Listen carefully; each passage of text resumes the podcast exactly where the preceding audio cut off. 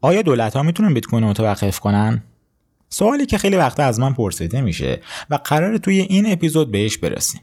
سلام سید مهدی هستم. من قرار توی این اپیزود از سری اپیزودهای کتابخانه صوتی بیت کوین در خدمت شما دوستان عزیز باشم و این مقاله رو با هم بررسی. ترجمه این مقاله توسط کانال زنجیره انجام شده و توی سایت منابع فارسی بیت کوین هم منتشر شده.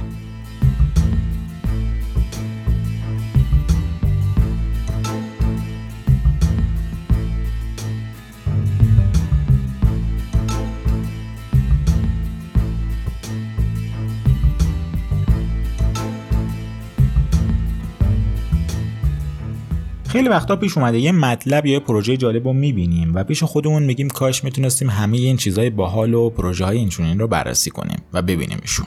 یا یه مطلبی رو می‌خونید و دوست دارید که منابع نزدیک به اون رو پیدا کنید یا سورس رو پیدا کنید و بیشتر راجبشون بدونید. ولی فرصتشون ندارید و بیخیالش میشید. شاید بعضیاتون خبر داشته باشید ولی برای اون دست از عزیزانی که خبر ندارن می‌خوام یه پروژه خیلی باحال معرفی کنم که این کار براشون انجام میده. اسپانسر فعلی کتابخانه صوتی بیت کوین پروژه هزار چیزه. هزار چیز میاد و تمام پروژه های مالی آموزشی و چیزهای باحال حوزه کریپتو رو در میاره و به صورت خلاصه توی سایتش معرفی می‌کنه. دامنه سایتشون با همین اسم در دسترسه و می‌تونید اونو پیدا کنید. پیشنهاد می‌کنم حتما یه سری به سایتشون بزنید. بیت کوین از 12 سال پیش که ساخته شده تا کنون شکست ناپذیر بوده. قیمتش از 5 دلار به 50 دلار، 500 دلار، 5000 دلار و 50000 دلار جهش کرده. تعداد کاربران جهانیش به 100 میلیون نفر نزدیک شده. امنیت شبکه، تعداد توسعه دهندگان و برنامه های جدید به بالاترین حد خودش رسیده. چندین و چند شرکت بزرگی مثل تسلا و اسکوار بیت کوین رو به لیست سرمایه های خودشون اضاف کردن. این موفقیت جهانی به این معنی نیست که برای متوقف کردن بیت کوین هرگز تلاش نشده. در واقع این پروژه پول دیجیتال از انواع و اقسام حملاتی که وجودش رو به مخاطر انداخته جان سالمه در برده. دو محور اصلی حمله همیشه وجود داشته. یک حمله به شبکه چه به نرم افزارش چه به زیرساختهای سخت افزاری. و دوم حمله قانونی به کاربران بیت کوین اما قبل از اینکه این حملات و علت شکست اونها رو ارزیابی کنیم برای اون دست از عزیزانی که نمی‌دونن بیام یه تاریخچه خیلی مختصری از بیت کوین رو بگیم. در 14 دی ماه 87 یک برنامه نویس ناشناس با نام مستعار ساتوشی ناکوموتو شبکه بیت کوین رو راه اندازی کرد. یک شبکه مدباز اقتصادی با هدفی بلند پروازانه.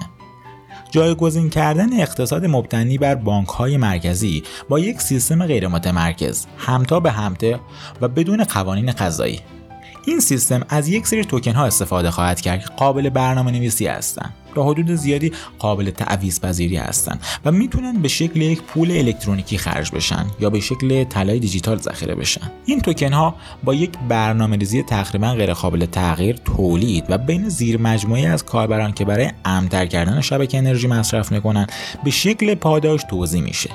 در ابتدا همانطور که انتظار می‌رفت بیشتر مردم این پروژه مشکوک بودند و تعداد کمی بهش اهمیت دادن.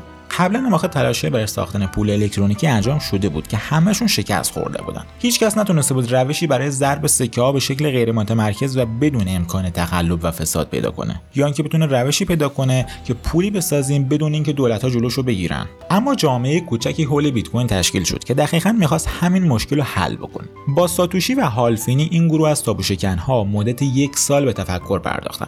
با هم حرف زدن نرم رو توسعه دادن و از کامپیوترهاشون برای ماینینگ استفاده کردن و در اون زمان هر ده دقیقه 50 بیت کوین جایزه به دست می آوردن 50 بیت کوینی که ارزشی نداشت. بالاخره کسی پیدا شد و به این نتیجه رسید که اینها ارزش دارن.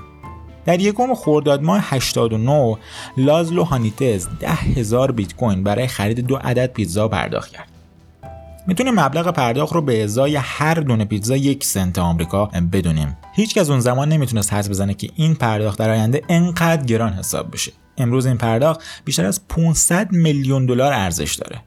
از همان روزهای اول استخراج بیت کوین یا ماینینگش با کامپیوتر خانگی و ماجرای اسکیل رود یا همون جاده ابریشم که سایت مبادله مواد مخدر در آمریکا بود بیت کوین تبدیل به یک پدیده عجیب شد. هیچ کس نمی‌دونست ساتوشی چه کسی یا چه کسانی هستند اما اگر این آفریده اونها امروز تبدیل به یک شرکت می‌شد اکنون از ده شرکت با ارزش دنیا به حساب می اومد امروز جامعه طرفدارانش از تعداد انگشت شماری از انسانهای ناشناس که در message board های cypherpunk ها فعال بودند به انسانهای معروفی مثل مدیر اجرایی توییتر آقای جک دورسی مدیر اجرایی تسلا آقای ماسک پروفسور هاروارد آقای نیال فرگوسن مدیر اجرایی فیدلیتی آقای ابی جانسون یا لینزی لوهان بازیگر سولجابوی خواننده یا تونی هاوک اسکیت بوردباز و پاول جونز سرمایه گذار گسترش یافته. همچنین یک کاراکتر یونیکود خاص خودشو داره و یک کنفرانس صنعتی که روی چگونگی افزودن بیت کوین به سرمایه شرکت ها کار می‌کنه. بیشتر از 6000 تا کمپانی رو جذب خودش کرده و البته دانشگاه MIT یک مرکز تحقیقاتی برای کار روی امنیت بیت کوین رو اندازی کرده. بازارهای بیت کوین تقریبا همه جا و در همه کشورها و همه مناطق بزرگ شهری از زمین سر در آوردن. تریدرهای معاملهگران بیت کوین تقریبا در همه جا از کاراکاس گرفته تا مانیل و مسکو مشتاق به خرید بیت کوین هستند. میلیون ها انسان در نیجریه آرژانتین کوبا و حتی ایران خودمون و فراتر از اینها اکنون از بیت کوین استفاده می‌کنن تا از مرزهای محلی خودشون فرار بکنن و پولشون رو در یک سیستم با سابقه حفظ ذخیره ارزش ذخیره کنن چیزی بهتر از نیرا یا بولیوار یا ریال ایران. اونها می‌تونن بیت کوین هایشون رو با استفاده از یک کلید خصوصی مثل یک پسورد کنترلش بکنن. این کلید خصوصی رو می‌تونن در تلفن همراهشون یا یک فلش یا یک کاغذ ذخیره کنن یا حتی حفظش کنن. البته مترجم هیچ کدوم از این روش ها رو توصیه نمی‌کنه. منم همینجور. و بدین وسیله برای خانواده و دوستانشون در سراسر زمین بدونن پول بفرستن. بدون اینکه نیاز باشه از هیچ نهاد قدرتی اجازه بگیرن. رسانه های غالب فعلی معمولا بیت کوین رو به شکل نمونه وحشتناکتری از ماجرای پنی استاک یا ماجرای گل های لاله هلنده نشون میده. یه چیزی مثل ماجرای بورس 99 خودمون. اما در واقع بیت کوین یک پروژه سیاسیه که پایه های سیستم اقتصادی که در مجمع جهانی اقتصاد طرحریزی و رهبری شده رو مورد هدف و حمله قرار داده.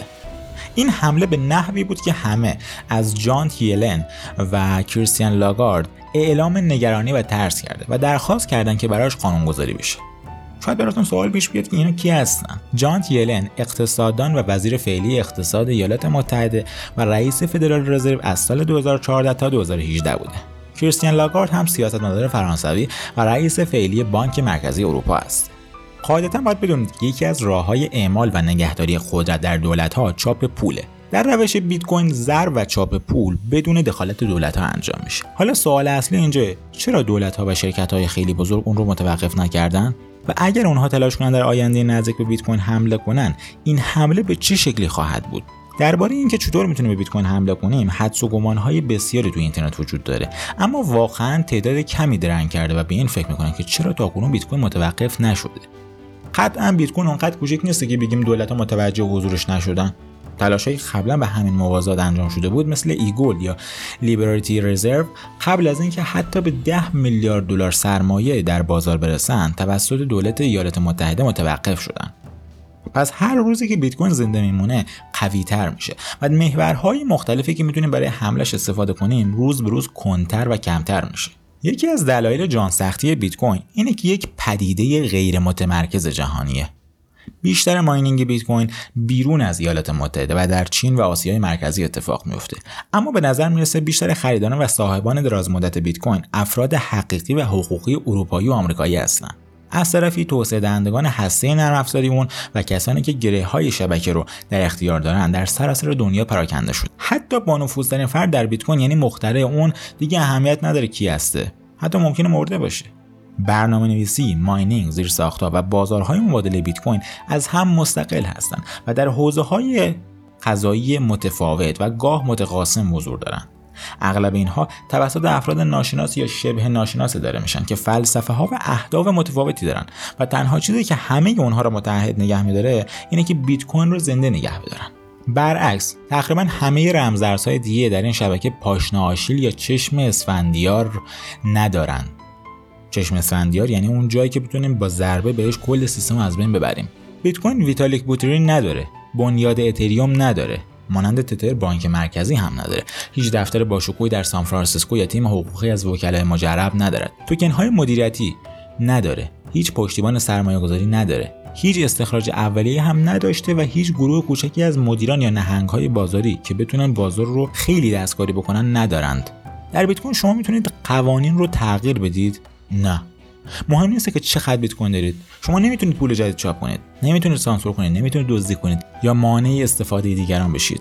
در واقع بزرگترین قدرت اقتصادی دنیا یعنی دولت ایالات متحده با رهبری وزیر اقتصاد وقت خودش استیو منوچین در ماه دسامبر سال 2020 حمله به شبکه بیت کوین ترتیب داد. با اینکه این حمله به طور خاص قوی نبود اما به هر حال یک حمله بود. در این حمله دولت می‌خواست صرافی های آمریکایی رو مجبور کنه که اطلاعاتی بیشتر از اونچه که نظام بانکی متعارف از مشتریانش جمع می‌کنه از صاحبان بیت کوین که بیت کوین هایشون از صرافی خارجی یا وارد کیف پولشون می‌کنن جمع کنه. بدین وسیله قصد داشتن اطلاعات بسیار حساستری از جریان جابجایی بیت کوین برای نظام نظارتی آمریکا فراهم کنه. اما این تلاش برای سرکوب توسط یک ائتلاف از مخالفان شکست خورد و منوچین اکنون رفته. قانونگذاران جدید ایالات متحده ممکنه کمتر خشونت‌آمیز برخورد کنند. مثلا رئیس جدید اوراق بهادار آمریکا گری گنسلر زمانی در کلاسی درباره بیت کوین تدریس می‌کرد. سینتیا لومیز که یک سناتور تازه انتخاب شده و علاقمند به بیت کوینه برای کمیته بانکداری سنا انتخاب شده. این بدین معنی که یکی از مهمترین نهادهای اقتصادی ایالات متحده حالا یکی عضوی داره که زمانی درباره بیت کوین اینچنین توییت کرده. برای ذخیره ارزش آمدم.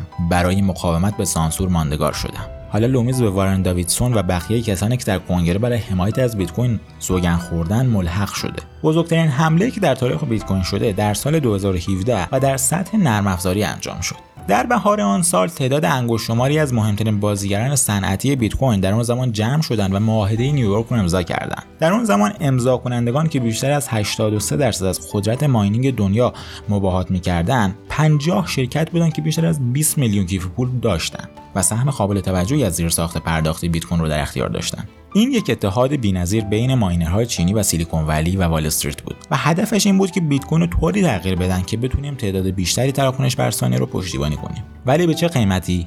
به قیمت قربانی کردن عدم تمرکز و توانایی کاربران برای بررسی تأمین مالی از خانه خودشون. علیرغم احتمال کم موفقیت گروهی از فعالان مردمی حرکتی رو شروع کردند که در پایان به طرز باور نکردنی اتحاد نیویورک رو داد در نوامبر 2017 نقشه شرکت ها تحت عنوان سگویت دو شکست خورد و بیت کوین غیر متمرکز باقی موند. درسی که در این جنگ مقیاس پذیری برای همگان بر جای موند این بود که نه ماینرها و نه شرکت های بزرگ هیچ کدومشون بیت کوین متوقف نمی‌تونن بکنن. بله این درسته که برنامه نویسان برنامه بیت کوین رو نویسن و ماینرها تراکنش ها رو پردازش می‌کنن.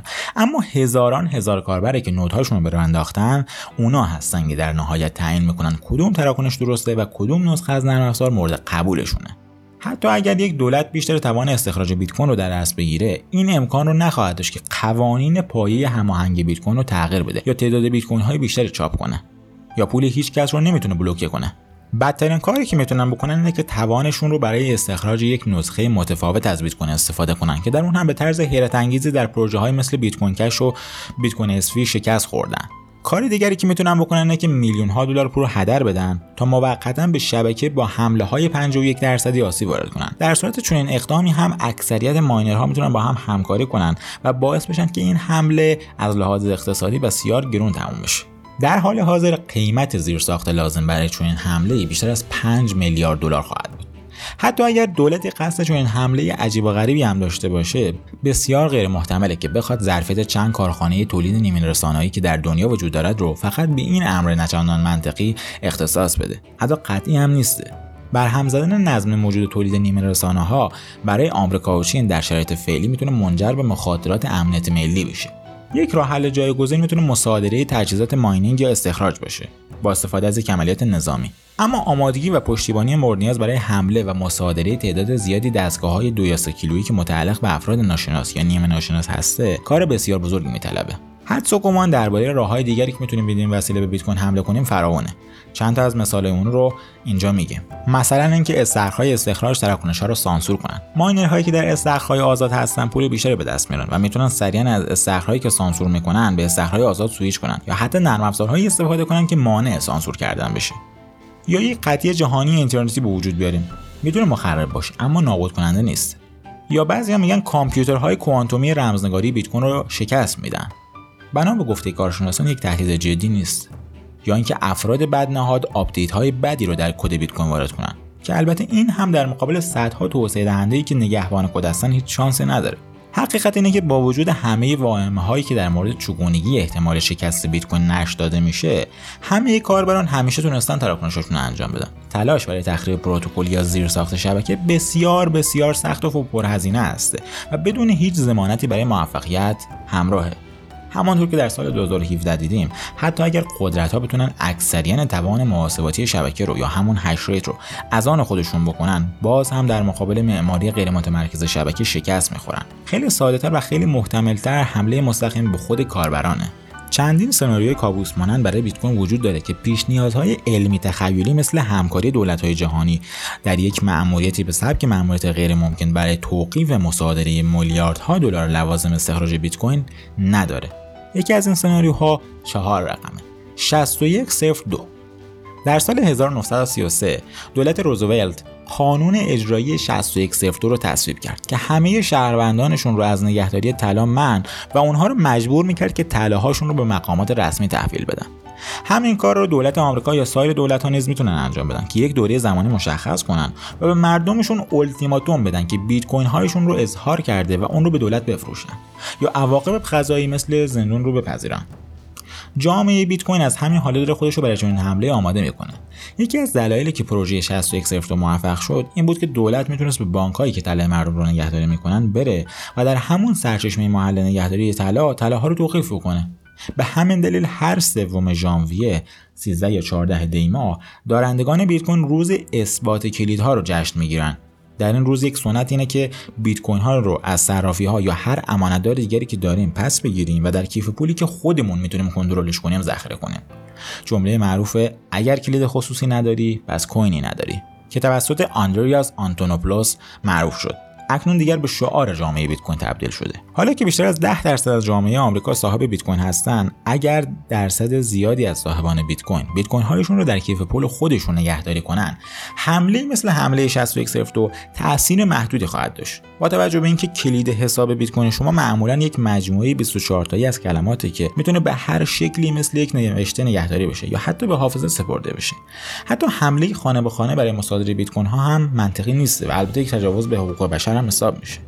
یک تهدید قانونگذاری دیگر قوانین مالیات بر سود بیت کوین خواهد بود که می‌تونه تاثیرهای بسیار مخربی برای کسانی که بیت کوین رو برای دراز مدت نگهداری می‌کنن داشته باشه. یا نمونه دیگر می‌تونه قوانین بسیار سختگیرانه شناخت مشتری یا همون KYC باشه که خرید بیت کوین از یک شخص بدون مجوز رو جرم انگاری بکنه. چون قوانینی البته موانع بسیاری دارن مثلا متمم اول و چهارم قانون اساسی ایالات متحده و جامعه بزرگی از صنایعی که در مقابل چنین قوانین لابی و مقاومت خواهند کرد. دولت ها می‌تونن سعی کنن به روش بیت کوین رو به کنار بزنن و کم اهمیت کنن. مثلا با تولید یک پول دیجیتال مبتنی بر بانک مرکزی. بیشتر بانک های مرکزی در حال آزمایش این موضوع هستن که پول های کاغذیشون رو با توکن های دیجیتالی جایگزین کنن که شهروندانشون بتونن اونها رو از کیف پول های دیجیتالشون همراه داشته باشن. مروجان این کار میگن که با این روش می‌تونیم نیاز جامعه بیت کوین رو کنترل بکنیم. در نهایت باید پذیرفت که بانک های مرکزی امکان رقابت در این بستر رو ندارن. چون به طور قطع نرخ شناور ارزهای فیاتی که پشتیبان این ارزهای مجازی هستند نسبت به بیت کوین سقوط خواهد کرد و به تبع قدرت خرید این ارزهای دیجیتال کاهش خواهد یافت. در همین زمان ارزش بیت کوین رو به رشد خواهد بود و همزمان آزادی اقتصادی رو فراهم می‌کنه که هرگز بانکهای مرکزی نتونستن به کاربرانشون پیشکش کنن. یک محور حمله دیگه می‌تونه ممنوع کردن عمل استخراج بیت کوین توسط دموکراسی ها باشه.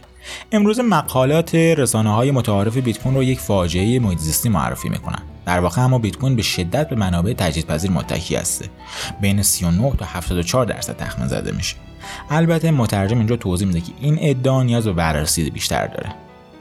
منابع استاندارد یا اضافی مصرف می‌کنه و احتمال آینده سبز برای اون بسیار محتمله.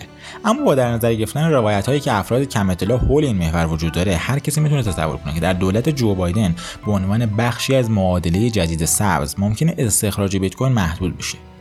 بزرگترین خطر موجود در زمان حاضر برای کاربران بیت کوین مشکل بیت کوین دوگانه است. اگر 25 صرافی اصلی که در ایالات متحده اروپا و غرب آسیا حضور دادن با هم همکاری کنن و جلوی برداشت کاربران رو بگیرن می‌تونن به طور موثر شبکه رو به دو بخش تقسیم کنن. بخشی از بیت کوین ها در لیست سفید و بخش دیگر که در اختیار اونها نیسته در لیست سیاه قرار می‌گیره. این بدین معنی که فعالان تجاری قطعا بیت کوین ها رو از شما قبول بکنن که در یک لیست خاص باشن. در غیر این صورت با احتمال خطر عدم تعویض بیت کوین هایشون در صرافی مواجه میشن. این خطر فارغ از اینکه شما چقدر تلاش کنید که رد مرتبط بودن بیت کوین هایتون رو به لیست سیاه حذف بکنید برای فعالان تجاری وجود خواهد داشت. در این صورت شما مجبور به دنبال کسانی بگردید که حاضرن بیت کوین های شما رو بپذیرند چون قوانین کاربران رو به سمت یک بازار معاملاتی شخص به شخص و همتا به همتا و بدون واسطه رسمی سوق میده. حتی با این وجود موانع بسیاری بر اثر راه چنین حمله وجود داره. صرافی ها میلیون ها کاربر و میلیاردها دلار از دست میدن. با توجه به اینکه کاربران اکوسیستم دیفای نیازمند خرید اتریوم از صرافی های بزرگ و منتقل کردنشان به پلتفرم های مثل یونیسوپ هستند احتمالا کل اکوسیستم در چنین شرایطی فرو خواهد ریخت. شرکت های تجاری که در این فضا هستند به شدت به هر گونه تغییری که از برداشت های بیت کوینی یا هر رمز ارز دیگری توسط شهروندانشون جلوگیری بشه واکنش نشون میدن. همانطور که این مثال نشون میده راه های فراوانی برای حملات قانونگذاری به شبکه بیت کوین وجود داره که باید مورد توجه کاربران بیت کوین باشه. احتمال وقوع این حملات بسیار بیشتر از حمله به رمزنگاری یا به hash rate شبکه است. البته حقیقت اینه که تاکنون حملات قانونگذاری بسیاری اتفاق افتاده ولی تاکنون موفقیت چندانی نداشتن. در سال 2017 حزب کمونیست چین دسترسی شهروندانش برای مبادله بیت کوین با پول ملی کشور رو محدود کرد. مدت کوتاهی پس از اون دولت هند هم همین کار رو انجام داد و پاکستان و چند کشور دیگه به دنبال این دوتا رفتن. به عبارت دیگه دو تن از بزرگترین دولت های دنیا تلاش کردند تا دسترسی مردمانشون به بیت کوین رو در آشکارترین نقطه ممکن ممنوع کنن این نقطه مکان گردنه تبدیل پول محلی به بیت کوین و برعکس بود یعنی صرافی ها پارسال اما دادگاه قانون اساسی هند این قانون رو ملغا کرد و بیت کوین در هندوستان دیگر محدود شده نیسته هرچند دولت هندوستان اما باز هم به دنبال تصویب قوانین محدودسازی جدید برای بیت کوین و همه رمزارزهای صادر شده هسته که توسط کسی غیر از دولت محلیه. همزمان دولت در تلاش برای ساختن رمزارز ملی هسته توی بانک مرکزی هندوستان. اما با وجود همه اینها استفاده از بیت کوین در حال رشد. در چین هم بعد از محدودیت های سال 2017 بعضی شرکت ها به سایر کشورهای آسیای شرقی مهاجرت کردند. البته روابط تجاری خودشون رو با مشتریان چینی حفظ کردند. مثلا دو صرافی بزرگی اوکی کوین و هیوبی دو صرافی بزرگ چینی بودند که هنوز به میلیون ها کاربر چینی خدمات میدن. در پاکستان هم که بیت کوین به طور رسمی ممنوع شده به طور غیر رسمی به شکل نمایی در حال رشده در نیجریه دولت فعلا اعلام کرده که حسابهای بانکی هر شهروندی که بیت کوین خرید و فروش بکنه رو میبنده. این رژیم قبلا هم تاکیک های مشابهی رو به کار بسته بود که همگی شکست خوردن. در نهایت تنها کاری که این سیاست انجام میدن راندن شهروندان به بازار مبادلات شخص به شخصه که بسیار غیرقابل کنترل تره از طرف کارآفرینان ریسک پذیری که می‌خوان به هموطنانشون برای داشتن یک سیستم اقتصادی بهتر کمک کنن در آن سو منتظر کاربران هستن.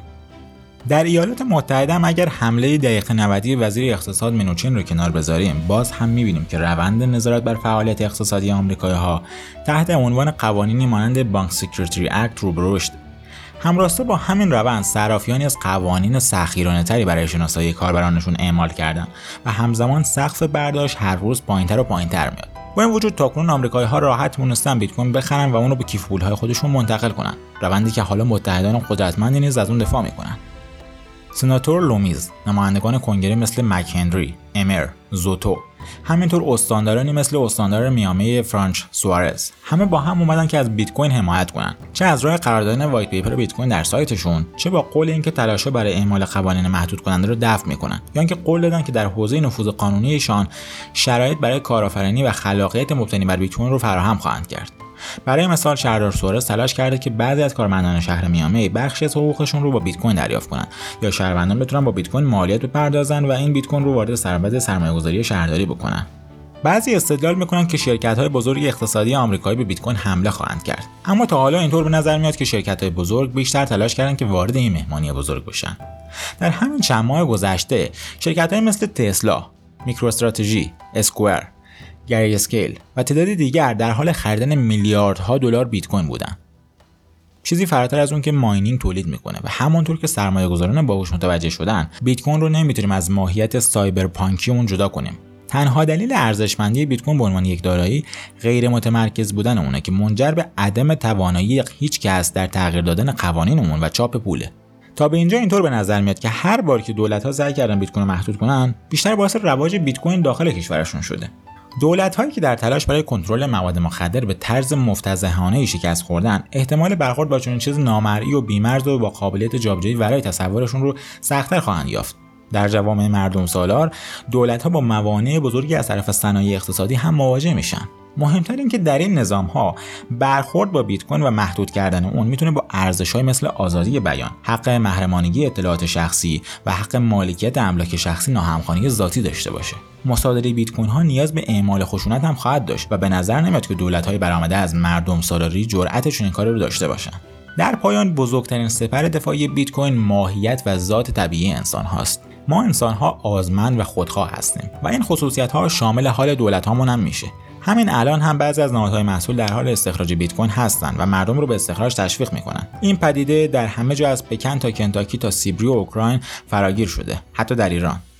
هرچه قیمت بالاتر میره تعداد بیشتر و بیشتری به ارزشمند بودن بیت کوین به عنوان یک محل ذخیره ارزش دراز مدت و جلوگیری از تورم باور پیدا می‌کنن همانطور که بعضی از دولتهایی که ارزهای ضعیفی داشتن مجبور شدن به سمت دلار برن در آینده نیز دیگران مجبور به جمع آوری و انباشت بیت کوین خواهند شد. این رقابت ها در ذات سیاره ماست. چرا یک دولت باید به بیت کوین حمله کنه؟ اونم در زمانی که می‌تونه از رانت و انحصارش در صنعت انرژی و چاپ پول برای به دست آوردن بیت کوین استفاده کنه؟ ثروتمندان و قدرتمندان همیشه سیستم هایی رو طراحی می‌کنن که قبل از همه به خودشون سود برسه. تمام نبوغ بیت کوین در همینه که از این واقعیت استفاده پایه‌ای کرده و همه رو مجبور کرده که به جای حمله به سیستم وارد اون بشن و تلاش کنن که اونو به دست بیارن و بهش کمک کنن. در دنیایی که زندگی می‌کنیم و در آن قانونگذاران ایالات متحده به صورت دوستانه برخورد می‌کنن و دولت‌های یاقی در حال استخراج بیت کوین هستند و شهروندانشون هم به دنبال یک دارایی غیر تورمی هستند انگیزه ها برای حمله به بیت کوین روز به روز کمتر میشه. در پایان تنها راه از بین بردن بیت کوین به وجود آمدن شرایطی که مردم دیگر بهش نیازی نداشته باشند اگر هیچ کس یک پول بیمرز مقاوم در برابر بیارزش کردن از طریق تورم مقاوم به سانسور بدون نیاز به مجوز و بدون امکان تعویض رو نخواهد. دیگر کسی شبکه بیت کوین رو با انرژی تغذیه نمی‌کنه و در پایان شبکه خواهد مرد. بله شاید انسانیت بتونه به تکنولوژی متعالی دیگری برسه که تمام این نیازها رو برطرف کنه. اما تا آن روز بیت کوین هر روز خواهد شکفت و هر روز پر رونقتر خواهد شد. امیدوارم موفق و معید باشید. بدرود.